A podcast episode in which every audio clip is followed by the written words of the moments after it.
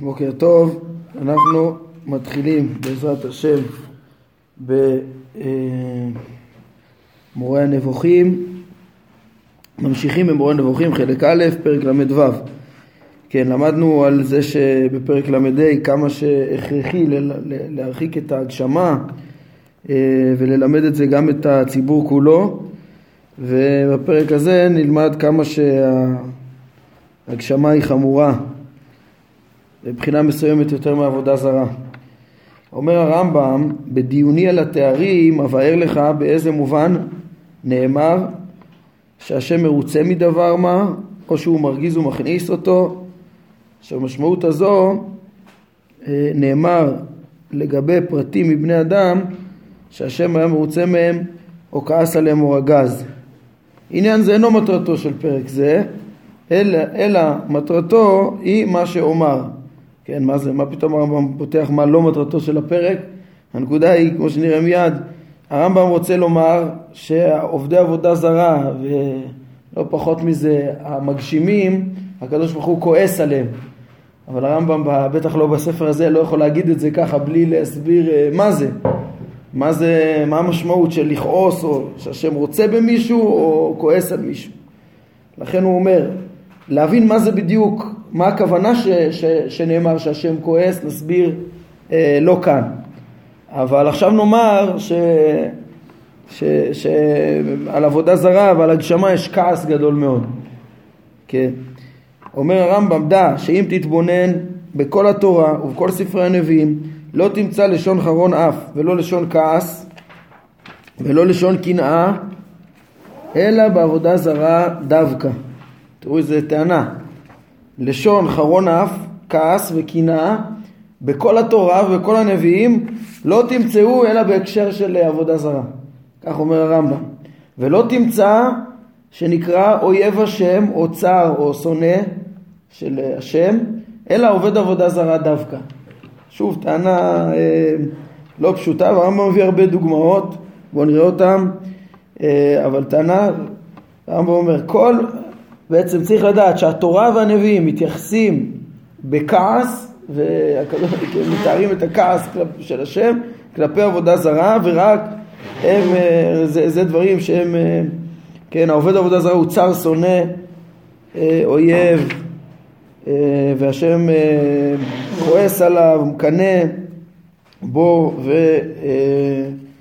וחורע פה בו, כן אז הרמב"ם מביא דוגמאות, נאמר, ישמעו לכם פן יפתה לבבכם וסרתם ועבדתם אלוהים אחרים והשתחוויתם להם, כן, עבודה זרה, וחרף השם בכם. על, על, על עבודה זרה השם יכעס. אה, חרון אף. לא תלכו אחרי אלוהים אחרים, כי אל קנה השם אלוהיך, יש פה לשון קנאה, כן, אל קנה השם אלוהיך בקרבך, פן יחרה אף השם אלוהיך בך, וישמידך על פני האדמה. זה אם הולכים אחרי אלוהים אחרים. אה, כי תעשו את הרע בעיני השם להכעיסו במעשה ידיכם. אז יש כעס במעשה ידיהם, זה בפסלים. הם קינאוני בלא אל, כי עשוני באבליהם. כן? אה, אותם הבלים זה לא אל, זה עבודה זרה, זה מה שמכעיס וגורם להשם לקנא ולכעוס. כן? לא תלכון אחרי אלוהים אחרים עוד פעם, הליכה אחרי אלוהים אחרים, כי אל קנה השם אלוהיך בקרבך, לשון קנאה. אמ, כן, פן יחרה אף השם יש שם גם, אלוהיך בך וישמיתך מעל פני האדמה. מדוע יכעיסוני בפסיליהם? הפסלים זה מה שמכעיס. יזבחו לשדים לו אלוה, עבודה זרה, וירא השם וינץ, מכעס בניו ובנותיו. זה מה שמכעיס אותו. הם כינוני בלא אל, כי אש קדחה באפי. נוקם הוא לצריו ומשלם הוא לאויביו, זה ציטוט לא מדויק, תראו הם מעירים כאן, נוקם, נוקם השם לצריו ונותר הוא לאויביו. אה, כי יסיר, אז, אז עוד פעם, אני, אה, כנראה שההקשר שמה של אה, אותם אויבים וצרים זה בהקשר של עבודה זרה, אפילו שהם לא מצטטים פה בדיוק את ההקשר, כן? כי יסיר את בנך מאחריי ועבדו אלוהים אחרים, והוא משלם לשונאיו, אל פניו לעבידו, אז אלה שעובדים אלוהים אחרים נקראים שונאים.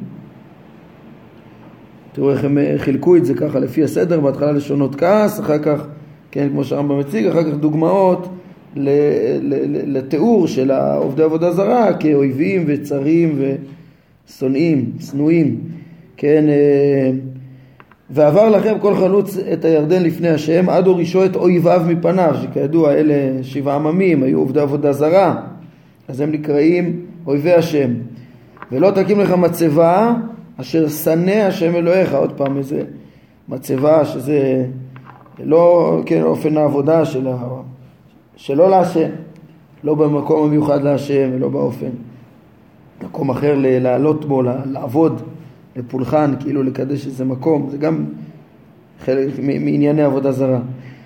כי כל תועבת השם אשר שנא עשו לאלוהיהם. אז כל עבודת, עבודה זרה זה תועבת השם. ואלה רבים מספור, הרמב"ם מביא לנו רק דוגמאות, אך אם תתחכה אחריהם בכל ספרי הקודש תמצאם. למה? הוא אומר כאן שיש כאן סתירה. אה, יש כאן שאלה, לא סתירה, שאלה. השאלה שמטרידה את, ה, את, את, את כל קורא פה, שהרמב"ם אמר פה לכאורה גוזמה. הרמב"ם אומר אה, שכל לשון חרון אף ולשון כעס וקינה ורק הם קוראים אויבי השם. אבל ברור שנמצא בתורה ובתנ"ך משמעות של חרון אף לא רק בהקשר של אה, עבודה זרה, והרב מקבילי מביא שאפילו המורה נבוכים בעצמו מתייחס ל... כן, כשהוא בפרקי טעמי מצוות, אז הוא מביא שנגיד על העושק נאמר וחרה אפי והרגתי אתכם בחרב, היו נשיכם אלמנות ובניכם וטועים, והרמב"ם בכוונה מדגיש ש, שזה אמונה הכרחית ש... שחשוב לפרסם אותה שהשם כועס על מי שעושק, כן? אז זאת אומרת אפילו הרמב"ם עצמו אה, מתייחס לזה ש... שיש גם כעס במשמו... במקומות אחרים. אז יש שני כיוונים עיקריים ל... ל... להבין את זה, כן זה גם אה, הרב מקבילי מנסח פה בסגנונו. אה, דבר אחד, כיוון ראשון זה להבין ש... שבאמת הרמב"ם כאילו רוצה להגיד שעיקר לשון כעס זה על עבודה זרה. במקומות אחרים שזה מופיע זה לא באמת כעס, זה לא, זה לא אותו כעס. הזכרנו פעם שעברה את הדברים של הרמב"ם בהלכות תשובה פרק אה, ג' שהרמב"ם מנה את אלה שאין להם חלק לעולם הבא. יש לרמב"ם שם 24 אה, כאלו שאין להם חלק לעולם הבא. כל ה-24 האלה הם אה, כאלה שהתקלקלו להם היסודות. כן, לא רק ממש י"ג העיקרים, אבל זה דברים יסודיים מיסודי התורה ועקרוניים, ומי שמפסיד אותם מאבד אפילו את החלק המסוים, שאין לו חלק לעולם הבא. והרמב"ם מוסיף שם, אחרי הרשימה אה, של ה-24, מאיפה הוא הביא את ה-24, הכל הוא מצא במקומות מפוזרים בדברי חז"ל ובדברי המשנה, וכן, בפרק חלק בסנהדרין ובגמרא. תלמודים ובמדרשים, הכל נמצא מחז"ל, הוא ליקט 24, אבל בסוף הרשימה הוא מביא שיש עוד כאלו שאמרו חכמים שאין להם חלק לעולם הבא, ויש להם שני הסברים אה, למה אמרו חכמים שאין להם חלק לעולם הבא, אפילו שהם לא ממש כופרים בעצם היסודות. והרמב"ם מבין שזה לא בדיוק באותו משמעות. כן, אה, מה הם למשל מלבין פני חברו ברבים ומבזה את המועדות ו, ועוד ככה, יש שם כמה כאלה שהרמב"ם אומר זה לא עצם הכפירה, זה, אלא מה? הרמב"ם אומר הסבר אחד בפירוש המשנה, הסבר שני במשנה תורה, אה, אומר הקלקולים האלו הם אה, או שהם מגיעים מנפש חסרה שזה בדרך כלל מעיד שהיא כזאת גרועה שבלאו הכי אין לה חלק לעולם הבא אז או שהם סימן, או שהרמב"ם כותב שהרגיל בהם, הרגיל בהם הרבה, בסוף זה ממש אה, אה, יגרום לו גם כן לאבד את חלקו לעולם הבא. כן, אבל מה רציתי להביא משם? רואים שהמושג, יש לו חלק לעולם הבא או אין לו חלק לעולם הבא, אה, כן, המושג, אלו שאין להם חלק, לפעמים הוא ממש כפשוטו, לפעמים הוא נאמר כפשוטו, ולפעמים הוא, הוא לא ממש במלוא המשמעות. בכיוון הזה אפשר להבין שלשון כעס בעצם נאמרת, מתוך רוב המקומות אפשר להבין שזה נאמר בהקשר של עבודה זרה. יש גם עוד קצת מקומות ש, שהתורה רוצה אה, להדגיש שיש כעס, זה לא כמו אותו כעס, אבל זה כן אותו כעס. והשתמשו באותו מונח, אבל לא במשמעות העיקרית שלו. המשמעות העיקרית שלו זה על עבודה זרה. תמצא איזה כמה מקומות, השתמשו לא במלוא מובן המילה. כן, עוד, עוד אנחנו נראה שמה... צריך גם להבין גם בדיוק מהו משמעות הכעס, כן? אה, או מה משמעות הכעס בהקשר של אה, אה, עבודה זרה. כן, הרמב"ם ילמד שברור שהשם לא כועס, מה שהוא העיר בפסקה הראשונה בעצמו, הוא לא, אין לו את ההיפעלות הנפשית הזאת שיש לאדם, אלא כשמגיע ממנו דין או עונש, או כשקורה איזה דבר בסיבתו בעולם שהוא חיסרון, ש, שכשאדם כועס אז הוא מכלה דברים, אז אנחנו קוראים לזה שזה בא מהשם, כן? או כשהשם מסלק השגחתו, עוד פעם, אפשר לקרוא לזה, כן, אה, כעס וכדומה. אה, כן, זה, או שלפעמים זה בא לבטא איך צריך להתייחס ל... לחוטא, צריך לכעוס עליו. אה, פה, כשזה נאמר לגבי עבודה זרה, זה בעיקר בא ללמד את החומרה שיש בה. כמה ראוי לכעוס על הדבר הזה, כמה חמור הדבר הזה, כן, כמה ראוי שאדם יכעס על זה, על ה...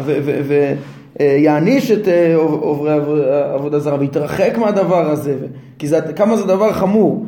אם מבינים את זה ככה, אז גם, אה, עוד פעם, התירוץ הראשון שהתחלתי להגיד הוא, הוא מובן, כי, כי בעצם כל לשון כעס, היינו, התיאור של שיא הדבר שצריך ל, ל, להחמיר בו, זה, זה על עבודה זרה. יש עוד קצת דברים שגם כן צריך להחמיר בהם, אבל זה לא, זה לא אותו חומרה, וזה מעין, כאילו הרעיון הוא שנאמר שם לשון כעס, כי גם שם צריך, צריך, צריכה להיות האמנה כזאת, שהשם כועס על כל חיסרון, כן? אז זה כיוון של uh, תירוץ אחד, להגיד שבעצם uh, עיקר משמעות לשון כעס נאמר, נאמרת בהקשר לעבודה זרה ובמקומות אחרים זה לא בעיקר המשמעות, זה רק כאין זה, כמו הדוגמה שהבאתי, שיש כאלה שממש אין להם חלק לעולם הבא, אם עושים את הדבר הזה, אם טועים ב- ביסודות, אין חלק לעולם הבא ממש. יש כאלה שלא על כל uh, uh, מועד שאדם uh, לא כיבד אין לו חלק לעולם הבא, אבל להרגיל בדרך הזאת, כן, זה, יש פה משהו מעין. בקיצור, שאר הלשונות הם לא בדווקא. הכיוון השני של, ליישב זה לנסות להעמיק ולראות איך שכל החסרונות שיש בעולם, כל החטאים כולם, הם בעצם סוג של אה, עבודה זרה בקטן. כן, הן נובעות מטעויות מחשבתיות ומעין הטעויות המחשבתיות הקשות אה, כן, וטעויות של השליטה של הדעת, ש, שזה השורש של האמונה, והשליטה של הכרת השם, והשליטה של הדעת בכוחות הגוף, כל שאר החטאים הם מעין עבודה זרה, לכן יש אה, לשונות של כעס גם עליהם, כן, אבל זה שני הכיוונים. או להגיד, הם משלימים אחד את השני, מסתדרים, כן, או להגיד שהביטוי לפעמים נאמר בדרך השאלה, או לנסות להבין גם איך ש, שאותם חטאים אחרים שגם עליהם נאמר כעס, הם... אה, הם בעצם איזה מין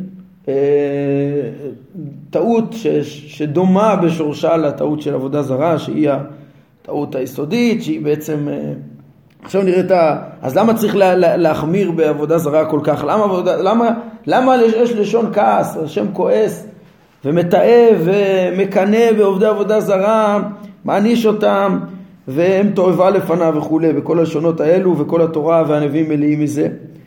כי באמת זו הטעות החמורה ביותר שיש, והרמב"ם מסביר. ספרי הנבואה הדגישו זאת כל כך רק משום שאותה דעה שקרית, כלומר פולחן עבודה זרה, קשורה אליו יתעלה. זה לא טעות פה באיזה אה, נברא מנבראיו, זה אה, קשור לתכלית הכי עליונה של האדם, להכיר את הבורא. והרמב"ם מתאר את מדרגות הטעויות שיכולות להיות כי מי שמאמין שראובן עומד בזמן שהוא באמת יושב אינו נותן מן האמת כמי שמאמין שהאש נמצאת מתחת לאוויר או שהמים מתחת לארץ או שהארץ שטוחה וכיוצא בזה כן אה, יש את מבנה העולם שהארץ העגולה, יסוד הארץ, כן, איך שתפסו אותה אז על כל פנים. אז אה, לדעת את המבנה הבסיסי של העולם, אה, של מבנה היסודות, זה שיש קודם כל כדוריות של יסוד הארץ, ועל גבי זה יסוד המים, ועל גבי זה יסוד האוויר, ועל גבי זה גלגל יסוד האש. מי שיתבלבל ויחשוב שהאש מתחת לאוויר והמים מתחת לארץ ודברים כאלה שהוא, אז הוא אומר זה טעות הרבה יותר גדולה מאשר מי שלא יודע איזה פרט מקרי אם ראובן עומד או יושב. כן, מאוד חשוב לדעת את האמת, אבל דברים מקרים אה, חולפים אין להם אה, חשיבות. לעומת זאת להכיר את כל המבנה של העולם זה עוזר להכיר את הבורא בסוף, זה להכיר את האמת בדבר מהותי הרבה יותר. ככל שדבר יהיה יותר מהותי, יהיה יותר חשוב להכיר אותו. כן, אמנם גם את העובדה הזאת, אה, כל המבנה הזה, איך שהם אה, אה, ציירו אותו בזמנם אינו מדויק כמו שאנחנו יודעים היום, אבל שוב, גם כן, ככל שהדבר, הטעות יותר מהותית, אז זה, זה, זה יהיה יותר בעייתי. אומר הרמב"ם, גם זה השני שטעה במבנה של היסודות, אינו נוטה מן האמת כמי שמאמין שהשמש עשויה מאש כן, ולדעתם זה מגשם חמישי, כל הגרמים השממיים הם, הם לא מהיסודות. אז זה גם כן טעות, אה, וזו טעות יותר חמורה, כי זה כבר בנבראים יותר נכבדים לפי התפיסה של פעם.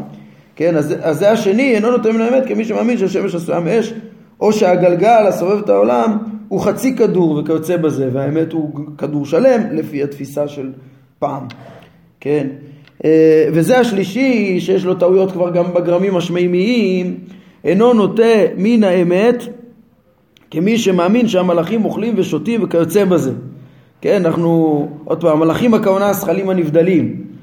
ולדעת הרמב"ם זה גם המלאכים המדוברים בתורה, שאולי לפעמים רואים מחזה נבואי, כאילו אנשים ש, שזה מראה שיש לו פתרון ללמד על השגחת השם דרך המלאכים או משהו, או שסתם מתואר מחזה נבואי, אבל מלאך, כן, גם כוחות הטבע, הרמב"ם יאמר, הם נקראים שליחים, אבל uh, המושג מלאך זה זכלים נבדלים בלי שום uh, uh, תבנית גופנית, ולא שייך בזה אכילה ושתייה. הרמב"ם גם ידבר על המלאכים שנאמר בהם, כן, בפרשת וירא, שנאמר שאוכלים ושותים, שהם, הכל היה מחזה נבואי ובלתי אפשרי ש... ש uh, יראו בעיניים מלאכים רוחניים, אלא משיגים דרכם, הנבואה היא דרכם וכדומה, דברים שנלמד בהמשך, ידוע מחלוקת הרמב"ן איתו בזה, ולא נדבר על זה עכשיו. על כל פנים, הרמב"ם עולה מדרגה, כן, עוד פעם, לפי שיטתם היה גשם חמישי והוא היה כבר נברא יותר נכבד, כמובן גם זה התברר כלא נכון, וזו טעות חמורה, אבל בזמנם חשבו שזה אה, המציאות האמיתית ו... וזה נמצא יותר נכבד ולכן הטעות בזה יותר חמורה. ו- ואם מתרוממים לטעות גם בעניינים, בעניינים אה, של הרוחניים ממש, של השכלים הנבדלים שמפעילים את, ה- את הגלגלים, זה טעות יותר חמורה. אם לא יודעים מה זה מלאכים. וזה הרביעי שטועה במלאכים, אינו נוטה מן האמת כמי שמאמין שחובה לעבוד דבר זולת השם.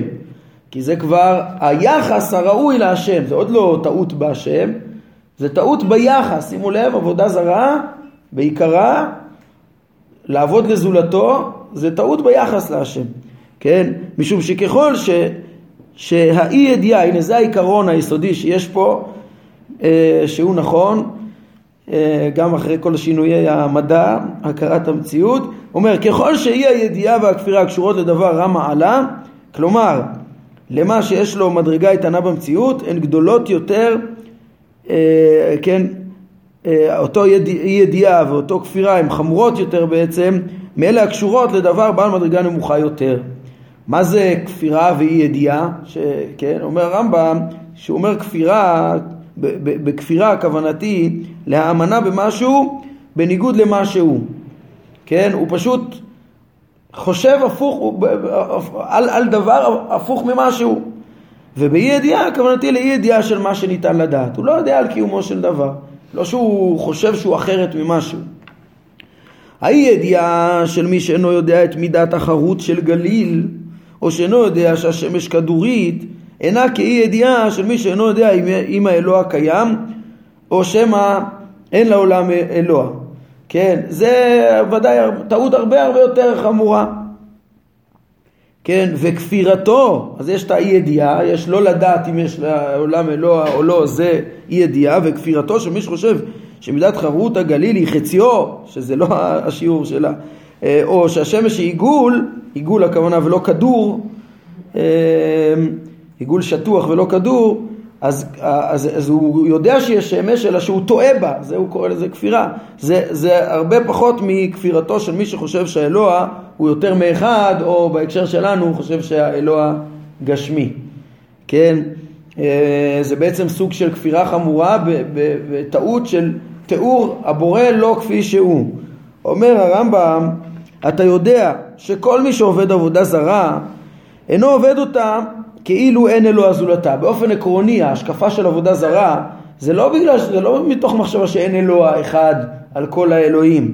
כן, אף אדם לא מאלה שהיו ולא מאלה שיהיו לא דימה ולא ידמה שהצורה שהוא עושה מן המתכות או מן האבנים והעצים שצורה זו ברא את השמיים ואת הארץ ומנהיג אותם. הרמב"ם מסביר לנו דבר יסודי, הזכרנו אותו גם בפרק א' במורה, כשהרמב"ם מסביר מה זה צלמי חוריהם ומה זה שה, שהפסלים, מעשי ידי אדם, נקראים צלמים. הרמב"ם אומר שלדעתו זה בגלל הנקודה שכל העובדים שלהם חשבו שזה רק סמל לכוחות רוחניים שאם הם אה, ירוממו את אותו סמל אז אה, הכוח הרוחני ירצה בהם. כן, אבל אומר דבר ראשון ברור שאף אחד בעולם לא חשב שמה שהוא, הצורה שהוא ברא, היא בראה שמיים וארץ, כן? אלא היא נאבדת רק כייצוג לדבר שהוא מתווך בינינו לבין האל. זאת אומרת, התפיסה, העבודה זרה יסודית זה שזה סמל, זה מתווך. אבל גם לענייננו, מדגיש הרמב"ם, גם עובדי עבודה זרה ידעו שיש אל למעלה מהמתווך, שהצורה מסמלת אותו. כן, כמו שביאר ואמר, מי לא יראך המלך הגויים, כי לך יעתה, כי בכל חכמי הגויים ובכל מלכותם מאין כמוך, כן? אז מי לא יראה את השם? מאין כולם יודעים שאין, שאין כמוהו. כן, ואמר, ובכל מקום מוכתר מוגש לשמי, ומנחת תורה, כי גדול שמי בגויים אמר שאין צבאות. גם במקומות שיש עבודה זרה יודעים שגדול שמו למעלה מהם. כן, אה, כל זה ברמז, זה נאמר ברמז, זה לסיבה הראשונה לדעתם. יש סיבה ראשונה למעלה מכל האלוהים. וכבר ביארנו זאת בחיבורנו הגדול, במשנה תורה, בתחילת הלכות עבודה זרה, איך אה, השתרבבה הטעות של עבודה זרה בעולם, דבר ראשון אה, פשוט עבדו את השמשים, את האמצעים, את המתווכים. וזהו דבר שאיש מאנשי דתנו אינו חולק לגביו. זאת אומרת זה מפורש בתנ"ך, כמו שהוא הביא, דבר פשוט, שעבודה זרה זה לא רק לבוא להגיד אה, לא, יש רק אל אחר, לא, יש את אלוהי האלוהים, דקרו לאלעד אליה, כמו שהגמרא אומרת על הפסוקים האלה, ו... ואלה שהם עובדים גם את המתווכים. ואומר הרמב"ם, אבל אף על פי שהכופרים הללו מאמינים במציאות האלוה, מכל מקום, כיוון שכפירתם עוסקת בחובה שהיא כלפיו יתעלה בלבד. כלומר, כן, יש. העבודה היא, היא רצויה רק כלפי השם. זו חובה שהיא צריכה להיות כלפיו בלבד. והם טועים בזה וחושבים שחובת ההערצה צריכה להיות גם לאמצעים. כן, עוד פעם, היא עוסקת בחובה כלפיו, כלומר בעבודה, מהי החובה כלפיו? זה עבודה והערצה. כמו שנאמר לא תשתחווה לאלוהים ולא תעובדיהם, עבדתם את השם אלוהיכם. העבודה צריכה להיות רק להשם, כן? למה? למה? למה כל כך חשוב? למה התורה מצווה שהעבודה תהיה רק להשם? אומר הרמב"ם, כדי שתתבסס מציאותו באמנת ההמון. זה כל כך חשוב כי זה מעשים שמבססים את מציאותו והוא הבורא האמיתי, הוא מכוחו הכל, ובידיעתו תלויה כל השלמות של האדם, אז אה, כן, איך, איך ידעו את זה המון, אם, אם, אם, אם בפילוסופיה אין להם להשיג את הסודות, הם לא יכולים, אז, אז רק על פי מעשים, לכן התורה מדגישה שבגלל שהידיעה הכי חשובה זה דעת השם, אז הכי חשוב זה לעבוד את השם ודווקא אותו ולא שום שם השאר, כל השאר קיימים רק מכוחו, בידיעתו הכל תלוי. לכן, אז, הוא אומר, לכן כל כך חשוב שתהיה עבודה רק אליו, והם ייחסו את החובה הזו לזולתו. מי זה הם? עובדי עבודה זרה. ודבר זה מביא להיעדר מציאותו יתעלם מאמנת ההמון. למה? כי ההמון אינו משיג אלא את מעשי הפולחן, לא את משמעויותיהם ולא את מהותו האמיתית של הנאבד על ידיהם. כן, אז, אז, אז הוא מסביר את ה... מה החומרה, הוא אומר, אם, אם עובדים אה, אה, אה, כמו עובדי עבודה זרה, את האמצעים, את המתווכים, אז כאילו לא קיים בשביל ההמון, לא, כאילו לא קיים הסיבה הראשונה, הרי הם לא מבינים מהם הכוחות העליונים, הם לא מבינים מה זה, לא מה זה המתווכים ובטח לא מה זה הסיבה הראשונה. אז אם מעריצים את המתווכים, מבחינתם זה מה שנוכח, זה מה שקיים, ושוכחים הכל. ממילא כל כך אמור אה, אה, לעבוד עבודה זרה, זה בעצם לחנך את ההמון, כאילו להעלים מהם את דעת השם ו- ו- ולרכז אותם סתם בשמשים. אז הביא דבר זה לחייבם בדין המוות, את עובדי עבודה זרה, כי הם מפסידים מן המין האנושי את השלמות שלו, שתלויה בדעת השם. כן, וזו טעות כל כך חמורה. כמו שאמר הכתוב, רק מערי העמים האלה, אשר השם אלוהיך נותן לך נחלה, לא תחיה כל נשמה. בכל, אה, עוד פעם, בשבעה הימים האלו. הסיבה לכך, שהיא סילוק אותה דעה כוזבת, כדי שלא יתקלקלו על ידי האחרים. חייבים לשרש את הטעות הזאת, אה, כדי שלא יטעו אחריה גם אחרים. אז הסיבה הזאת התבררה בפסוק למען, כן, למה לא לחיות כל נשמה? למען אשר לא ילמדו אתכם לעשות ככל טובותם אשר עשו לאלוהים וחטאתם השם אלוהיכם. והם כיוונו, והם כונו, והם כונו אויבים ושונאים וצרים, ונאמר שהעושה זאת מקנא ומכעיס ומעלה חמה. אז שימו לב, הרמב"ם הדגיש אבל, עובדי עבודה זרה הללו, במה הטעות שלהם? ביחס שלהם לסיבה הראשונה, אף על פי שבאופן עקרוני השיטה של העבודה זרה היא מחזיקה מזה שיש אלוה, כן? יש אלוה האלוהים, אלא שהעבודה, חובת ההרצה וה, והעבודה זה לא רק לו, כן? ואפילו זה הם נקראו אויבים ושונאים וצרים. אומר הרמב"ם קל וחומר למי שכפירתו קשורה לעצמותו יתעלה ואמנתו בניגוד למה שהוא. כלומר שאינו מאמין במציאותו זה אי ידיעה שזה חמור יותר מאשר אה, כן רק להתייחס בכבוד לנבראיו או אה, שהוא מאמין שהוא שניים, שזה טעות בו גם כן עוד פעם מציאותו, זה, זה סוג של כפירה כבר, או שהוא מאמין שהוא גוף, או שהוא מאמין שיש לו התפעלויות. זה גם כן, זה גם כן, זה בעצם טעות חמורה יותר מאשר לעבוד uh, זולתו מתוך הבנה שיש uh, סיבה ראשונה ו- ו- ולהבין אותו כמו, ש- כמו שהוא בטהרתו. כן, אמנם זה, אצל רוב עובדי עבודה זרה כבר uh, הרמב"ם מתאר שהם הם, uh, שקעו בטעויות שלהם והתרגלו מעשה אבותיהם בידיהם לעבוד את, ה, את האמצעים וממילא גם לא הכירו את הבורא. אז הם הגיעו גם לכפירה הזאת, כן, ואף אחד מהם לא ידע להפשיט בכלל. אבל באופן תיאורטי המושג של איסור עבודה זרה שבתורה זה גם אחד שממש מייחד ומכיר את השם באמת אבל עובד, אה, מתפלל למלאכים מ, אה, משהו, למשהו זולתו. כן, אז זה מתייחס אליהם בפעולות האלה, המעשיות של להשתחוויה וכדומה, של מה שנעשה, העבודות של הרצה כלפי אמצעים. אז, אה, אז הוא אומר במקום כזה, או שהוא מייחס לו חסרון כלשהו. כל אחד מאלה שיש לו טעות בהכרת השם בעצמה, זה בלי ספק חמור יותר מי שעובד עבודה זרה, מתוך, אה, בתור מתווכת או מטיבה או מרעה לפי סברתו. כן? אפילו שבאופן עקרוני הם רק אה, עובדים, הם לא מטבים ומריעים בעצמם, כן? דע לך אם כן שכשאתה מאמין בגשמות, אם אדם מאמין בגשמות או בכך שיש לאל מצב ממצבי הגוף, כן? אדם שעושה את זה הוא מקנא, מכעיס וקודח אש אה, חמה, חימה, יש, כן? ושונא ואויב וצר הרבה יותר מעובד עבודה זרה אם הוא יהיה ככה יכיר בבורא, כן? אז זה החומרה העצומה שהרמב"ם רוצה ללמד שיש בה הגשמה, כן? יש בחינה עוד פעם שזה יותר מהעבודה זרה אם היא תהיה כזאת מתוך אה, הכרת הבורא. למה? עוד פעם, כי זה טעות רק ביחס לה, לה, להבנה שההערצה צריכה להיות רק כלפי השם כדי לחנך את כל ההמון ולא כלפי אף אחד מנבראיו אפילו שהם נכבדים ומופלאים, כן? אה, לעומת, לעומת ההגשמה וכל הטעויות האלה ב, ב, שזה בעצם כפירה בעצמותו, זה אמנתו בעצמו לא כפי שהוא, כן? שזה, בזה תלויה השלמות האנושית, בלהכיר את השם כפי שהוא, ולדעת אותו כפי היכולת. לכאורה, אם הוא, אם הוא מבחינתו יודע את השם, רגע, רגע, אז תראה, תראה, בוא נראה את הפסקה האחרונה גם כן, מה היחס, אז איך ההמון יודע את השם, איך ההמון ניצל מהגשמה? זה בהתאם למה שאמרנו בפרק הקודם.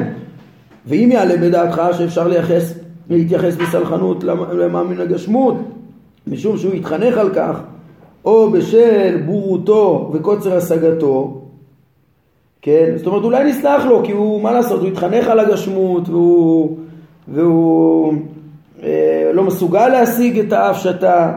אומר הרמב"ם אי אפשר להתייחס לזה בסלחנות כי אם ככה הרי כך ראוי לך להאמין לגבי עובד עבודה זרה. אולי גם עובדי עבודה זרה להתייחס בסלחנות לא כך דרכה של תורה.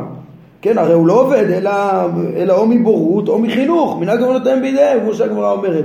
מישהו שם עושה את זה מתוך חוכמה? איש חכם לא עובד עבודה זרה. אז זה לא התנצלות, כמו שאנחנו רואים שהתורה לא נותן שום התנצלות, אלא כועסת על הטעות החמורה הזאת של עבודה זרה, כל שכן על, על, על, על הטעויות בעצם הכרת השם. ואם תאמר, טוב, זה פשטי המקראות גורמים להם לבלבול הזה, מוכר לכם איפשהו הטענה הזאת, זה, זה בדיוק מה שהשיג הרייבד, הרייבד לא ראה את מורה נבוכים. כן, זה עוד בערבית בזמנו, הוא לא ראה את זה, ואם היה רואה, היה רואה את התשובות של הרמב"ם לשאלות שלו, כן, או היו, הוויכוח היה מתברר אולי יותר, אה, כל אחד שיטתו, אולי היה מקבל את דברי הרמב"ם, כן, אז, אז הוא אומר, הנה פשטי המקראות, אז אולי זה התנצלות, אולי זה התנצלות, אומר הרמב"ם, כן, באותה מידה, עליך לדעת, שרק דמיונות ותפיסות פגומות הביאו את עבודה זרה, את עובד עבודה זרה לפולחנה. כן, זאת אומרת, מה, מה, בגלל שהוא התבלבל במקראות, זה שגגת אה, זדון עולה תלמוד, תלמוד עולה זדון, אין בזה, גם עובד, עובד עבודה זרה גם כן הגיע משגגות ולא התכוון, והיו פסוקים שבלבלו אותו, לא יודע מה. אם כן, אה, ברגע שאנחנו מבינים שזה, במישור הזה זה כמו, חמור כמו עבודה זרה, ואולי יותר, תלוי איזה עבודה זרה, כן, אז, אה, אז בעצם מבינים שאין בזה הצטדקות, התורה דחתה את זה בכל, על כל פנים ולא נתנה שום תירוץ של בטעות ובשוגג. אם כן, אין מקום להצטדקות למי שאינו מקבל כנתון את שלילת הגשמות מאנשי האמת בעלי העיון, אם קצרה דעתו מלעיין. זאת אומרת, גם ההמון שקצרה דעתה מלעיין, הם צריכים לפחות, לפחות לקבל כנתון כמו שאמרנו בפרק הקודם. אומר הרמב"ם, כן אם מחשיב ככופר את מי ששלילת הגשמות לא הוכחה לו. זה הרמב"ם יודע שהרוב לא יכולים, אלא את מי שאינו מאמין בשלילתה. כי הרי התורה מסרה את זה בדברים מפורשים כמו שדיברנו בסוף השיעור אתמול, כי לא ראיתם כל תמונה. והתורה הרחיקה, וכל המלחמה שלה בעבודה זרה היא מלחמת חורמה, ו- וזה דבר שנמסר. אז מה תגיד, יש אה, פסוקים שהם מבלבלים, דיברה התורה כלשון בני אדם, אבל כבר אמרו לך, כנתון, תבין שהם לא כפשוטם. כן, והרמב"ם אומר, בפרט כאשר קיימים תרגום אונקלוס ותרגום יונתן מנוזיאל עליהם השלום, מרחיקים את הגשמות תכלית הריחוק. שגם את כל הלשונות של דברי התורה כלשון בני אדם הם בדרך כלל מרחיקים ומסבירים למה זה לא הגשמה, לבורא. זו הייתה מטרת הפרק. אנחנו ממש בסוף הזמן, אני רק רוצה להגיד עוד איזה הערה קטנה.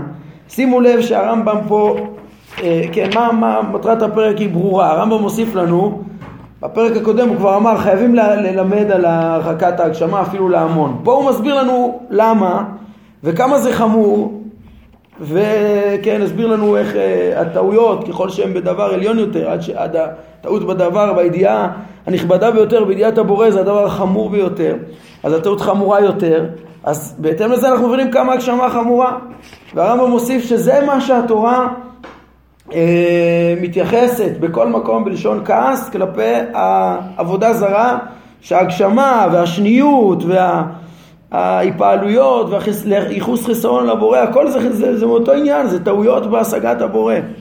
כן זה צריך כלפי זה יש כעס וחרון אף וכדומה. הכעס וחרון אף זה בעצם הדיברה תורה כלשון בני אדם. זאת אומרת איך התורה מבטאת לכלל הציבור את החומרה שבהגשמה זה כאילו הרמב"ם כבר קודם אמר שזה חמור וחייבים ללמד. במובן מסוים הפרק הזה בא להסביר איך התורה, איך מבטאים את זה להמון. תגיד לאנשים, זה טעות. כשקראנו פרק אה, ל"ה אף אחד לא מתפעל כל כך אה, ומתעורר לחומרה של הדבר, כמה שיגידו לו שזה טעות גדולה. אבל אם רואים ש, שמי שעובד עבודה זרה הוא משוקץ ומתועב ושנוי וצר ואויב לפני השם, כן, והשם על זה מה שמכעיס אותו, על זה הוא מקנא את זה, על זה הוא מעניש, זה, זה הדבר, אז הוא פתאום, הלב מתעורר ומבינים את החומרה של הדבר, זה, זה כוונת התורה בנושא, ורואים שבעצם הרמב"ם בפרק הזה מלמד גם כן על המלחמה שלו, על הסיבה, על המקור, המקורות שלו, למה צריך כל כך להילחם על ההגשמה? כי הוא מבין שההגשמה היא כמו ובמובן מסוים יותר חמור מעבודה זרה בגלל שזה טעות בעצם הכרת השם וכלפי זה יש את כל המלחמה הזאת. אולי אני אסיים רק בהערה אחת קטנה ברשותכם, כי אני לא רוצה לדחות את זה לשיעור הבא, זה אחר כך עוברים, חוזרים לשגרה של פרקי המונחים. הערה אחת קטנה זה, הדיון פה, בעצם הרמב"ם בשני הפרקים האלה, שאמר הכרחי לחנך את כולם על הרחקת ההגשמה ובאופן המוחלט שלה, באופן של, שכל המסקנות של פרקי התארים, שאין שום דמיון בין הבורא לאדם, יהיה אה, שגור בפי כל אחד, עד כדי כך אה, הרמב"ם דורש. השאלה אם יש פה איזה, הרמב"ם אומר שזה כמו עבודה זרה, כמו הטעות של עבודה זרה ו, וחמור מזה. השאלה אם יש פה עוד איזה עליית מדרגה, ואז אה, כאילו אה, אין לו בדיוק מקור, הוא לא יכול להיסמך ב... בזה שהתורה כל כך אה, אה, הרחיקה את העבודה זרה, לזה שגם אין, אין שום מקום אפילו לא לשוטים להגשים. או שכן או לא, אז כן, ראינו כבר, דעת, הזכרנו פעם שעברה, דעת הרייבד והמערך אור זרוע, המערך אור זרוע, הם, אה, הם סברו שזה לא אותו מדרגה. ו... אבל הרמב"ם, הרמב"ם סובר שזה כן, שזה כן אותו מדרגה, ותראו, הוא מסתייע פה בעצם מהתרגומים. התרגומים הרי שהם מגיעים לציבור כולו, מרחיקים את ההגשמה, ו, ו, ו, וגם בסברה, כן, הוא מבין שזה זה לא פחות מזה. אז מצד אחד נראה שהרמב"ם מבין שזה אותו מדרגה ממש, אפשר, חשבתי על איזה רעיון שבו רציתי לסיים, זה ש... שהוא נותן איזה מקום במובן מסוים שאפילו הרמב"ם אולי מודה שאפשר אולי להסביר ככה שהרמב"ם יודע שיש כאן תוספת חידוש שלו שהוא דורש טהרת האמונה יותר ממה ש... שדר... שדרשו לפניו כי הרמב"ם בסוף מאמר תחיית המתים הוא שואל שאלה אה, למה לא, לא הוזכרה תחיית המתים בתורה בפירוש?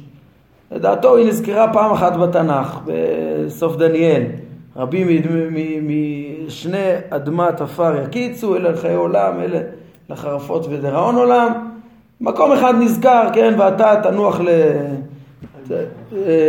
לגורלך, תעמוד לגורלך לקץ הימין, אומר זה תחיית המתים בכל התנ"ך פעם אחת לדעתו, בשום מקום אחר, הוא לא אוהב את הדקדוקים הלא מוכרחים הרמב"ם. הוא אומר, למה לא נזכר בתורה?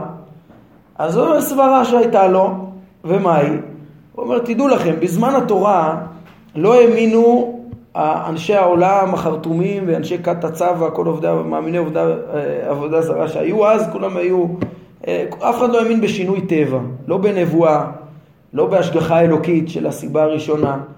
אה, וגם אחרי שראו ניסים גלויים מול העיניים פעם אחר פעם עוד לא מאמינים, כן?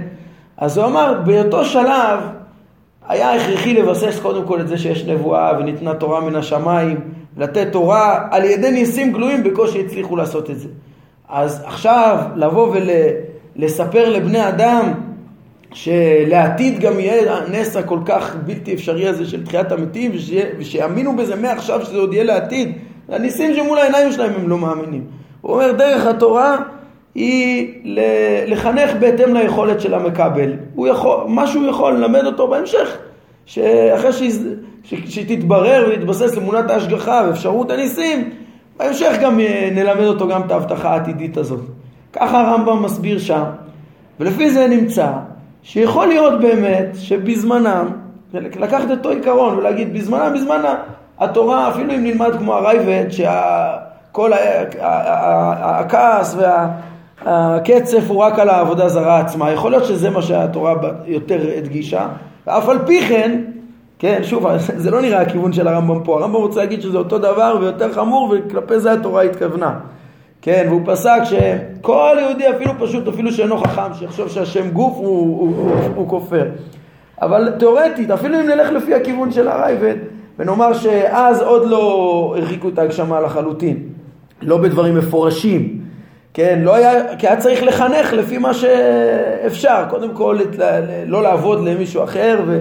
לבסס את האמונה בהשם, ולימים הקדוש ברוך הוא ראה שהאנושות יותר יכולה, שלח לנו את הרמב"ם שיפשיט את האמונה יותר. הרמב"ם בעצמו מעיד שיש כאלה חשבונות גם כן להנהגה האלוקית, שלא לא התפרשה תחיית המתים עד שהיו מסוגלים להגיד. אז חשבתי אפשר להוסיף גם את הרעיון הזה. נעמוד כאן להיום, ברוך אדוני לעולם, אמן ואמן.